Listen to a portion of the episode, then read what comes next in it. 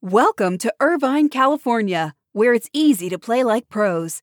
At the heart of Irvine's competitive culture is Great Park, the region's premier 194 acre multi sport complex, equipped for youth teams to Olympians and everything in between. Plus, Great Park's expansion is underway. With near perfect weather and a thriving sports scene, Irvine is the place to play. Visit destinationirvine.com for more information.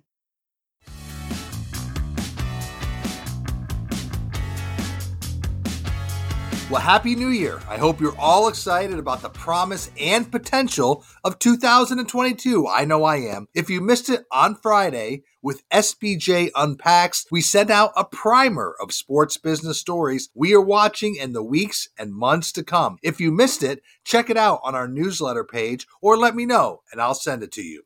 So this is your morning buzzcast for Monday, January 3rd. I'm Abe Madkour, the first buzzcast of 22. Good to be back with you. Let's start with the NHL because the NHL certainly has had a challenging month with game postponements, opting out of the Beijing Olympics, but the league got a postcard perfect Winter Classic on Saturday night at Target Field in Minneapolis, where the Blues defeated the Wild in front of nearly 40,000 cold fans. The weather was six below at the puck drop. That made it the coldest outdoor game in NHL history, but that's exactly what the NHL, I believe, wanted. It made for great theater. These events, these winter classics, are huge for the local team and local activation and local interest. You saw great visuals of Target Field. This game certainly delivered for the NHL and the Wild. Let's shift to college football. One week from tonight, we will have Alabama, Georgia, and the CFP Championship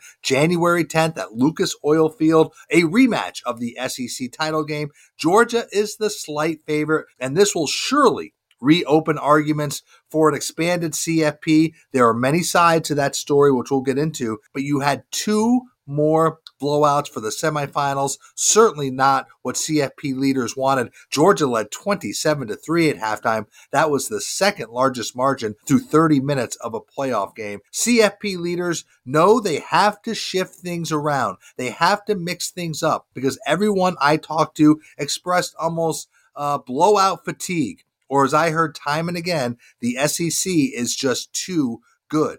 But the question does become are there more teams deserving of a shot at the national title? If you let more teams in, it doesn't mean it will be more competitive. If anything, this just shined a brighter light on the, I would say, non competitive balance that we have in college football. You have the SEC and you have everybody else. So it's a definite challenge for the CFP leaders who are scheduled to meet in early January to discuss the next steps on the future of the college football playoffs. Staying with college football, one of the most influential leaders in college sports, obviously, is Greg Sankey, commissioner of the SEC. And if you get time, read the New York Times profile of him over the weekend. The Times called him one of the foremost gatekeepers to the future of college sports. Sankey got Oklahoma and Texas to the SEC. He's a leading voice in the expansion of the college football playoff. He is also leading Division 1 and rewriting its constitution and the rules for Division 1, which is a huge undertaking. Greg Sankey always prepared.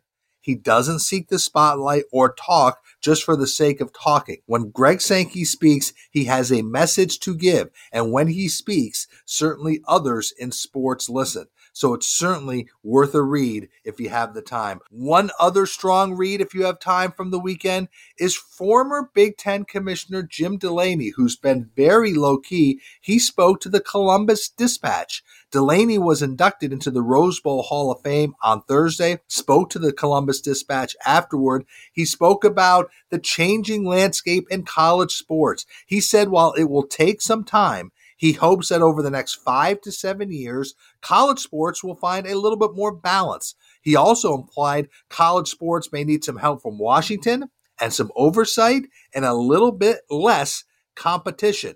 He also said, not surprisingly, he didn't see all the changes in college sports coming. He didn't foresee the Supreme Court decision on Alston. He didn't foresee, of course, COVID coming. And he said he's very glad he left when he did. Jim Delaney doesn't speak very often. So, again, another good read from a longtime leader in college sports. And I'll end with this the sponsorship of the bowl game season for me.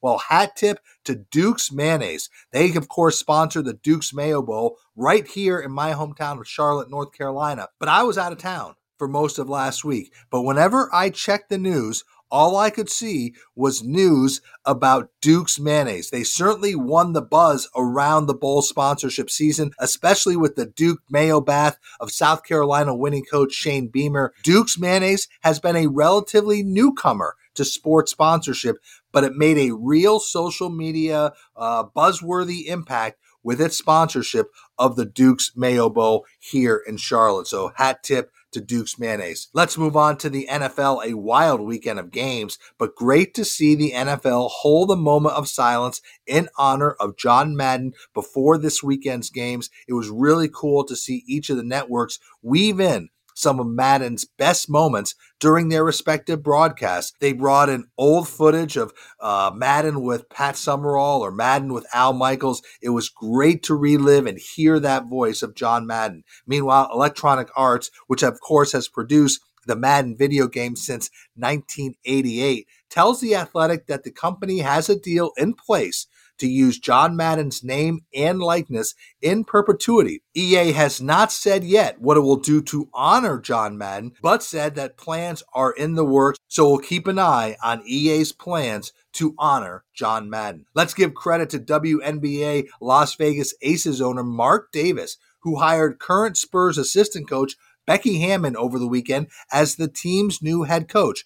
Remember, Mark Davis's father, Al Davis, was a pioneer when it came to providing opportunities, and now Mark Davis is stepping up as well in hiring Becky Hammon. Hammon will finish the season with the Spurs and then take over in Las Vegas before the 22 season. The contract is for five years, and it makes Becky Hammon the WNBA's highest paid head coach. Now, former Aces coach Bill Laimbeer, he'll remain with the organization, but Mark Davis making a big step in signing Becky Hammon to a five year deal as the team's new head coach, making her the highest paid coach in the WNBA. And this does continue a trend for Mark Davis. Remember, he brought on former LSU coach Nikki Fargas as the team president in January. So Mark Davis putting his imprint on the Las Vegas Aces. And the good story of the day, let's end with this. I found this a great story. Outgoing Iowa Cubs owner Michael Gartner, who is selling his minor league baseball team to Endeavor. That's part of Endeavor's acquisition of a number of minor league baseball teams. The deal closed around Christmas. But Gartner, who is 83 years old, wanted to give employees a gift. So he told employees to come to the ballpark he handed out envelopes that had checks worth $2,000 for every year each employee had worked for the team. $600,000 in total for the 23 full time workers. So, employees who worked in accounting or marketing or ticket sales or maintenance or other areas received checks for $4,000 to up to $70,000. That's a great parting gift from Gartner, who was the team's majority owner for 22 years until the sale closed last Tuesday to Endeavor. So Michael Gartner certainly giving a very warm goodbye and a great gift to his employees of the Iowa Cubs. Hat tip to him. So that is your morning buzzcast. It is Monday, January 3rd. Hope everybody is ready to start a new week, a new year. I'm Abe Madkour. Great to be with you. Remember, stay healthy, be good to each other. I'll speak to you tomorrow.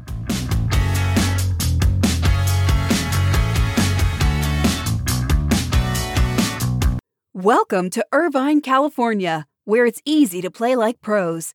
At the heart of Irvine's competitive culture is Great Park, the region's premier 194 acre multi sport complex, equipped for youth teams to Olympians and everything in between. Plus, Great Park's expansion is underway with near perfect weather and a thriving sports scene, Irvine is the place to play. Visit destinationirvine.com for more information.